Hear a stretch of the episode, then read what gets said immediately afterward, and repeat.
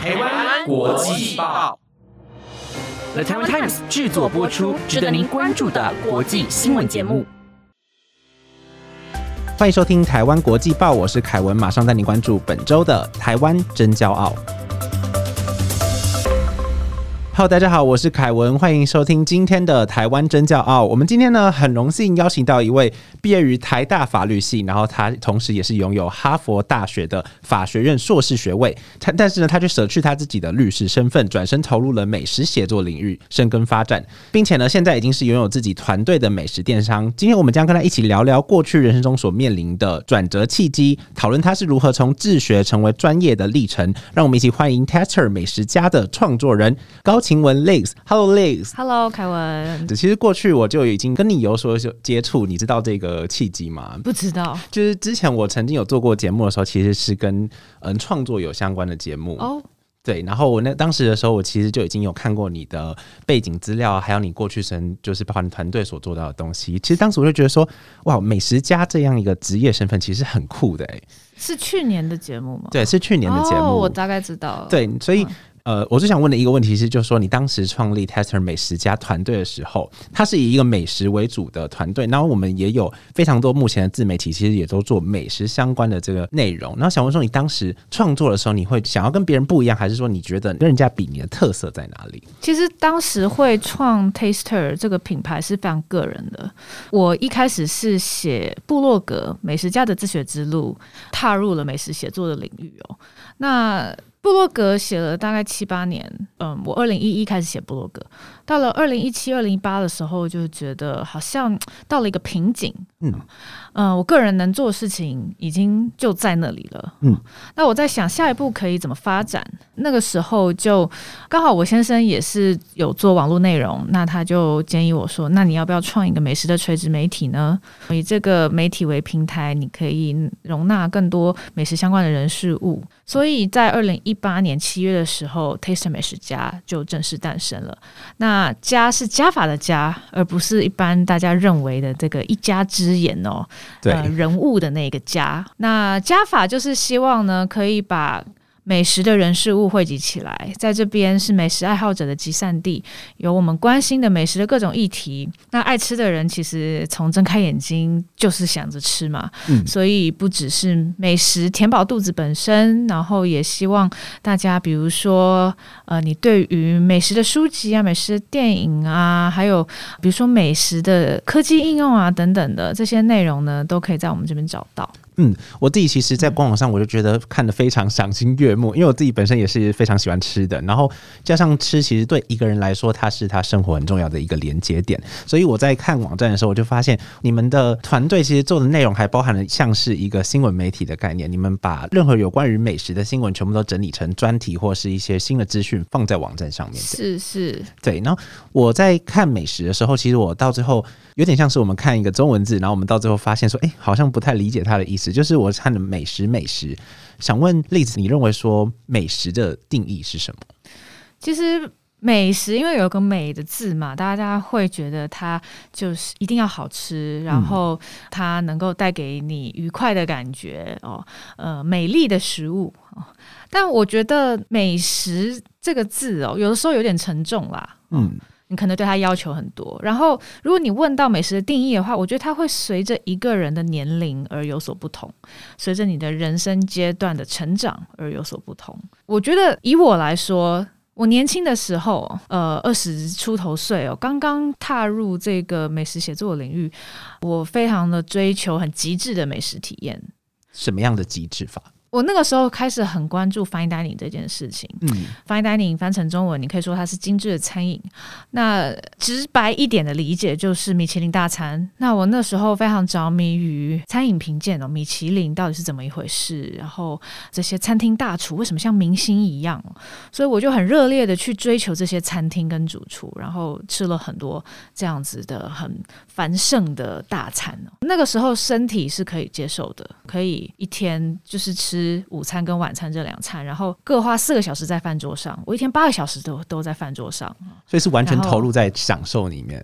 就完全投入在去了解这个体验是什么，嗯嗯然后想要累积自己的资料库。但是现在我已经快要四十岁了，我觉得我的身体已经没有那么喜欢长时间的吃饭，以及投注这么多精神在吃饭。这件事情上面，呃我现在想要的美食是对我的身体健康是有帮助的，然后我吃了很舒服，我觉得刚刚好，然后它带给我不只是口腹之欲的满足，然后还有心情上面的满足。这种刚刚好的状态，反而是我在追求的，所以我可能未必追求大餐了。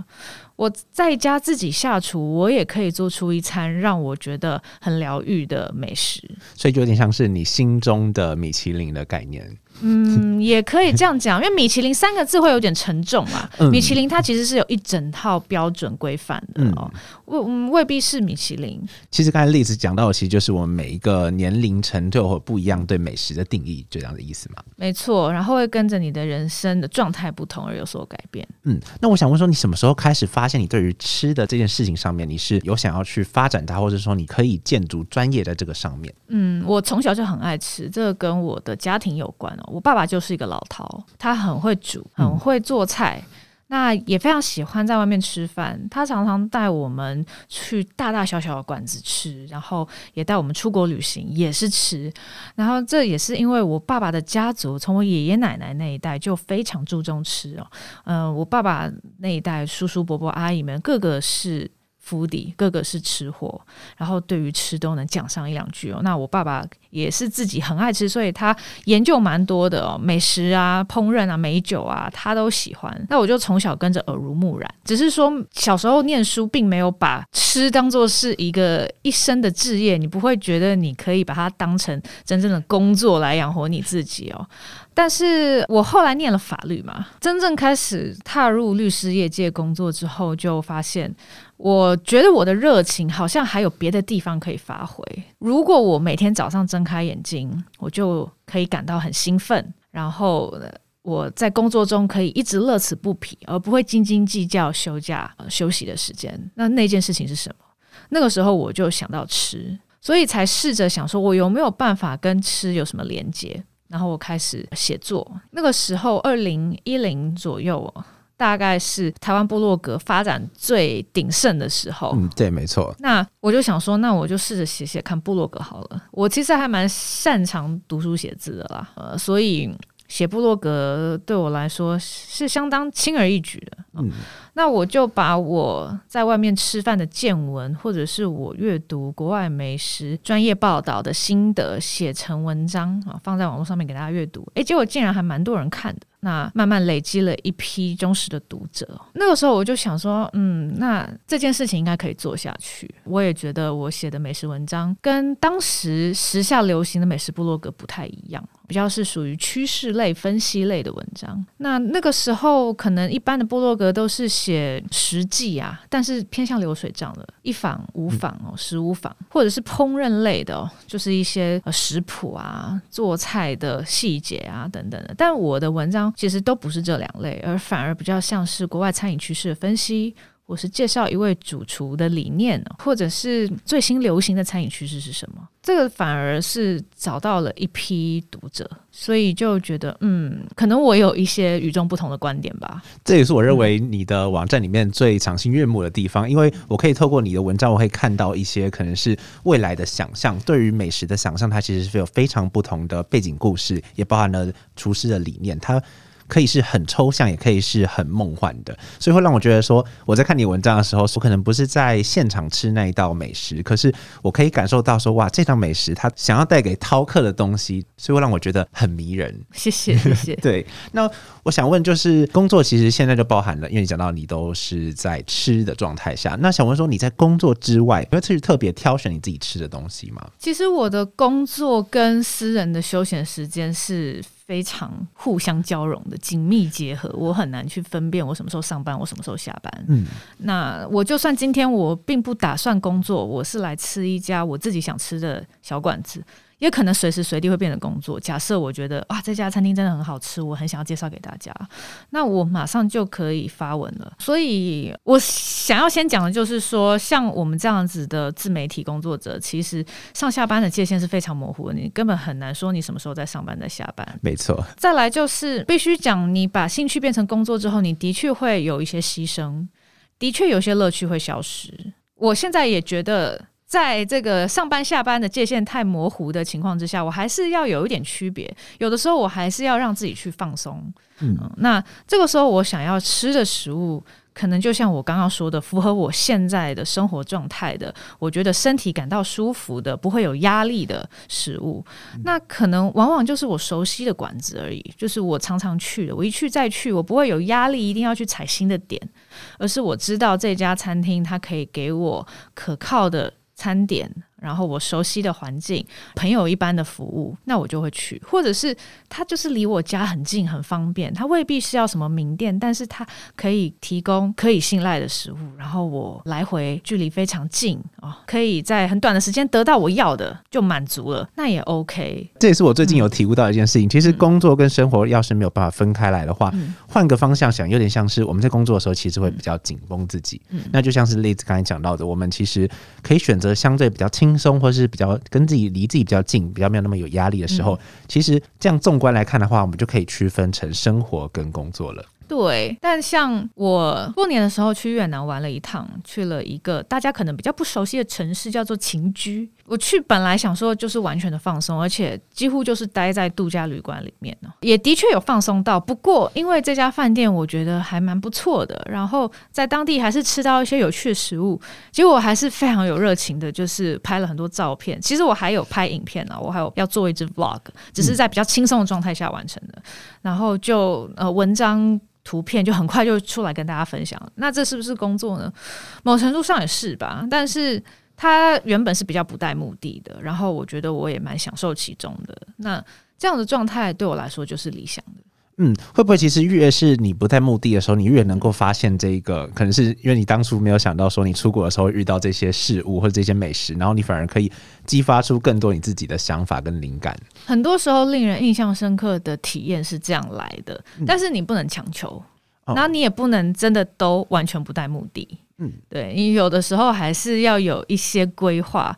才能够推进你的工作，对 对，就是对。从例子刚才讲到，其实我就有想到说，因为呃，我们有很多其实在规划嘛，那我们也常常讲到说，其实计划赶不上变化，所以想问说，例子在过去就你是从布洛格呃美食家的自学之路开始的，那想问说，你之前在写作的时候有没有曾经遇到过，可能就是像你想要去踩的点，然后你可能不符你的预期，或者是说其他比较印象深刻的经验？嗯，其实不服预期一定都会有。我比较生气的是，你没办法获得满足吧？就是你当下吃了不好吃的一餐，你心情很差，然后会觉得你花的钱很不值得。嗯，对。如果和工作相关的话，可能是这个内容你不知道该怎么发表，也是会有啦。嗯，但是我觉得遇到就遇到啦。嗯，也没有关系。所以你过去曾经有真的是让自己觉得说，哇，我觉得这个经验糟糕透顶的这样的情况吗？还是有啊，当然有啊，当然有啊。那可以跟我们分享一下吗？我曾经去秘鲁，那是二零一九年，然后吃了当地非常有名的餐厅，国际上知名的，有登上呃世界五十最佳餐厅的餐厅。嗯，那抱着很高的期待去，结果他的餐点我觉得完全是低于那个水准，我觉得很粗糙，然后也。比起更多其他当地年轻的厨师，甚至是不有名的餐厅，呃，完全差很多。所以那一次就是那个晚上就是蛮失望的，因为慕名而来，然后呃，先前也阅读过有关这个主厨的很多报道，但没想到呈现出来是这样。但是也蛮有趣的，因为就会跟朋友讨论，我们同行有呃，总共三个人一起去。那我觉得也是一个不错的体验。有的时候你还是要踩雷，因为踩雷也是你的经验值的一部分，而且有不好才能够凸显好，然后你才能够更了解好坏的区别。明白。那发生这件事情的当下，你有没有想过？会不会是中间哪一个环节出错，会导致说有这样子的评价产生，而让大家可能去信任？就像是你当时做完资料之后，你认为说这就是一个会是一个好的体验，呃，结果反而是相反这样子。餐厅出错的情况可能太多了。那这一家餐厅它存在很久。然后主厨也是当地就是阿基师等级的那种名人呐。一间经营很久的餐厅，要怎么样一直保持很好的水准，其实本身就很困难。再加上这家餐厅其实蛮大的哦，经营管理会有一定的难度。对啊，所以要出错有太多环节可以出错了。小红说，例子你自己，因为我有看到你在文章上面曾经有讲过，说你是把自己定义成一个新的职位，像是开拓一个新的职位，叫做美食家。你自己是怎么想美食家跟美食评论家之间的关系？我觉得在中文里面，美食家跟美食评论家几乎同意吧。嗯，对。那先前我比较困惑的问题是，美食家是不是一份工作？它是不是一个职业？因为我访问过一些前辈，包括像是叶怡兰老师啊、徐仲老师啊、谢忠道老师啊，他们都是在美食写作领域耕耘很久的人。那他们都不认为自己是美食家。叶怡兰老师甚至说，美食家不是一份工作。那我当下就很错啊！我想说，这就是我人生追求目标。如果它不是一份工作，那那是什么呢？列以兰老师的理由是。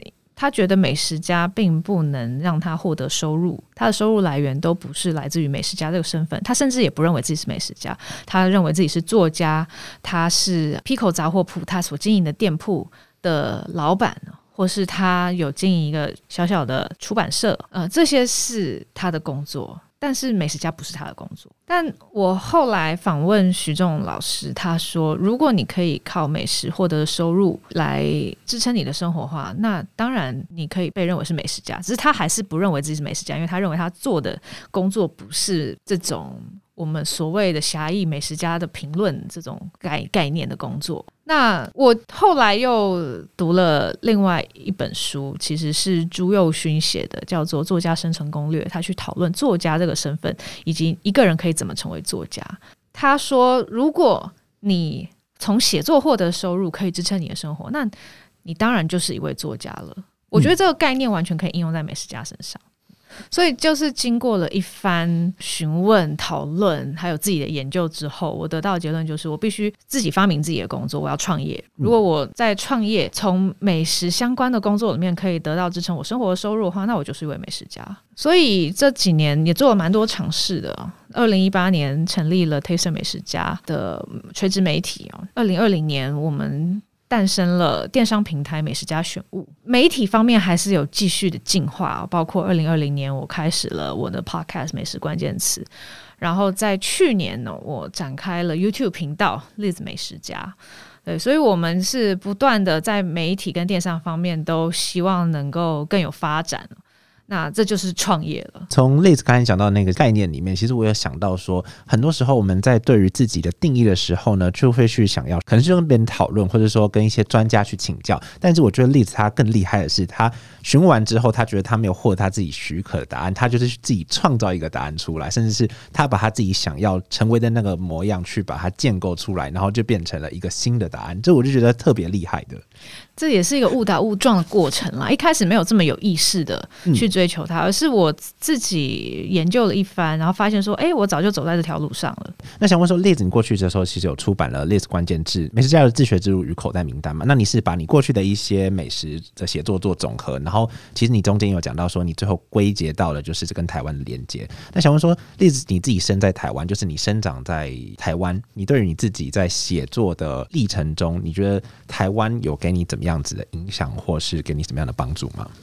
其实，在台湾探讨美食是一件很有趣的事情，因为台湾的身份认同太复杂了。台湾是一个年轻的国家，然后有很多不同的族群所组成哦。那包括呃，光是你问你家年菜吃什么，就会有千百种答案。这个是因为我们是一个移民国家，我们有多元的族群组成哦，然后一直到现在还没有一个共识哦，所以这里面有非常多有趣的问题跟呃复杂的饮食文化在里面。那我这几年应该说，我从开始写部落格以来，包括到二零一九年出版《类似关键词》这本书，其实都在探究一个问题，就是台湾的食物是什么。然后再现说一点是台湾有没有 fine dining 这件事情，因为嗯，台湾好像大家都会联想到小吃，然后像是珍珠奶茶啦、小笼包啊、鹅啊煎啊这种，跟夜市也好像也脱不了关系。但是台湾难道没有更精致的美食吗？台湾难道没有宴客菜吗？台湾难道没有呃有钱人家里面吃的很讲究的菜吗？其实都是有的，但是它的面貌要怎么样被呈现出来，而且跟我们一般大众日常生活有什么关系？这些都是我一直在探究的。然后这几年来，其实你会看到台湾的餐饮发展也很多变呢。那从过去米其林还没有进来台湾的年代哦，那个时候可能西餐就是牛排馆啊，或者是简餐店啊、意大利面啊，到现在有这么多有个性的小馆子，跟有这么多新一代的主厨，不管是台湾本土养成的也好，还是从国外回来的也好，都开出了自己的餐厅哦。其实竞争很激烈哦，嗯，这里面大家也常常都在想台湾是什么，想要怎么样表现。台湾的味道，那我觉得这个是我刚好在这个蛮幸运的时代，可以参与见证这一切。那台湾这个身份认同的问题呢，我觉得一直会是一个饮食的核心问题，它也是一个很好的题目。嗯，有很多题材可以从这里面延伸出来。所以会不会也是像你讲到的那个 Fight Dinner 里面，然后他们去创作那些灵感的时候，他们可以依照这样子，呃，有点像是混沌的这样子的概念，然后可以发展出不同系列的餐饮。当然，当然。那你觉得台湾的味道是什么呢？有的主厨他可能家里是比较外省口味的，嗯，那他可能就会去重新创造，比如说呃，这个呃腌笃鲜啦，好，重新去创造麻婆豆腐啊这样子的菜色哦。那可能有的人他家里是比较本省口味的哦，那他可能就会重新去创作鱿鱼螺肉蒜啊、菜脯蛋啊这些东西哦。那当然，其实这些食物已经完全融入在我们平常吃的餐食里面了，所以它很混。有的时候他们创作也不会特别去区分什么，但是你在进一步去问他的家庭背景的时候，你还是可以看出一些脉络来的。嗯，就是他习惯吃的口味。是什么？可能他用的酱油就不一样了哦，然后呃，他放不放糖就不一样了，然后有没有油葱酥，这些都是台湾的饮食文化的一部分哦。那甚至你为什么这些创作改编里面很少看到原住民的食材或是调味呢？那是因为这些主厨，如果你是平地人，他不会有这样的生活经验，你还得特别去学习，特别去进入部落里面了。那这又是另外一个有趣的问题啦。哦，那那台湾的味道到底包含哪些？这个其实台湾的饮食学者也有很多研究了，只是说落实到主厨创作里面呢，它就是一个很迷人，然后我觉得好像。一直取之不尽、用之不竭的一个题目。因为其实我从你刚才讲述里面，我就可以体会到说，哇，你过去的时候其实一定有品尝过非常多不同来自以台湾为主题的美食。那想问说，如果现在请你去回想起一道你认为你自己最喜欢，或者说你自己最有印象的一道美食的话，那你会怎么样推荐？太广了，很难就只选出一道来哦。嗯，对我来说，我从小吃到大，味道可能。跟大家不太一样，因为我的背景也蛮特殊的。嗯，我的爸爸是从香港过来的啊，他来做生意哦，然后就待下来。然后我妈妈是台湾人，那我爸爸呢，又是一个文化背景有点混的家庭哦，就是他其实是江浙人、南京人，然后抗战的关系，最后落脚香港。他在香港长大，所以他在香港也是外省人，所以我们家的口味就是混合了江浙、广东跟台湾，但是以江浙为主，因为我们家是以父亲的家族为主，所以我从小到大吃的东西可能是一些榨菜肉丝面啊，或是红烧肉啊。哦，雪菜百叶啊，冬笋鸡汤这些东西，然后我的年菜是一定会有的，一样叫做十样菜或者如意菜。有在发了我的观众一定知道，我每一年过年一定要讲这道菜，而且这个是我自己结婚之后我每一年都要练习的菜。这些菜它的根源是不是台湾的？那很可能不是，可是我都是在台湾吃到的，然后我也从来没去过那些地方，但是我就认定这是我家的口味，而且我是台湾人。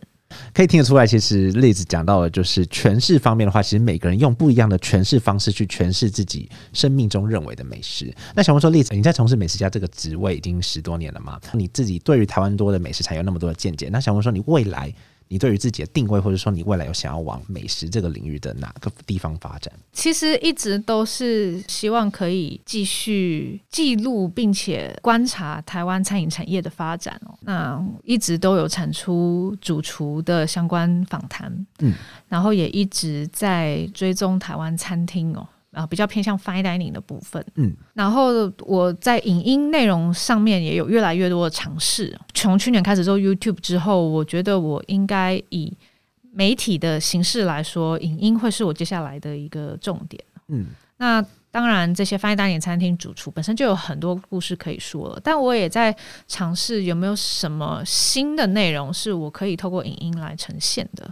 嗯，那包括是我们这一集在探讨的美食家的身份，它是怎么样的一份工作？嗯，这个其实也是我想透过影音跟大家来聊一聊的。嗯，所以像是我的 YouTube 频道，其实近期会规划一个新的单元，就是想要跟大家聊聊美食工作的甘苦谈，还有到底所谓美食家是怎样的一种人。那当然。美食家自己讲好像有点拍死啦，都通常都是要别人讲啦。然后我也觉得美食家这个头衔很沉重哦，就是因为他必须是要一家之言嘛，你好像什么都得懂啊，大家会预期你就是美食所有美食的专家，但其实不是这样的。美食真的世界太浩瀚了，专业知识太广泛了，那我没有办法懂所有的，但是我觉得我可以把我喜欢。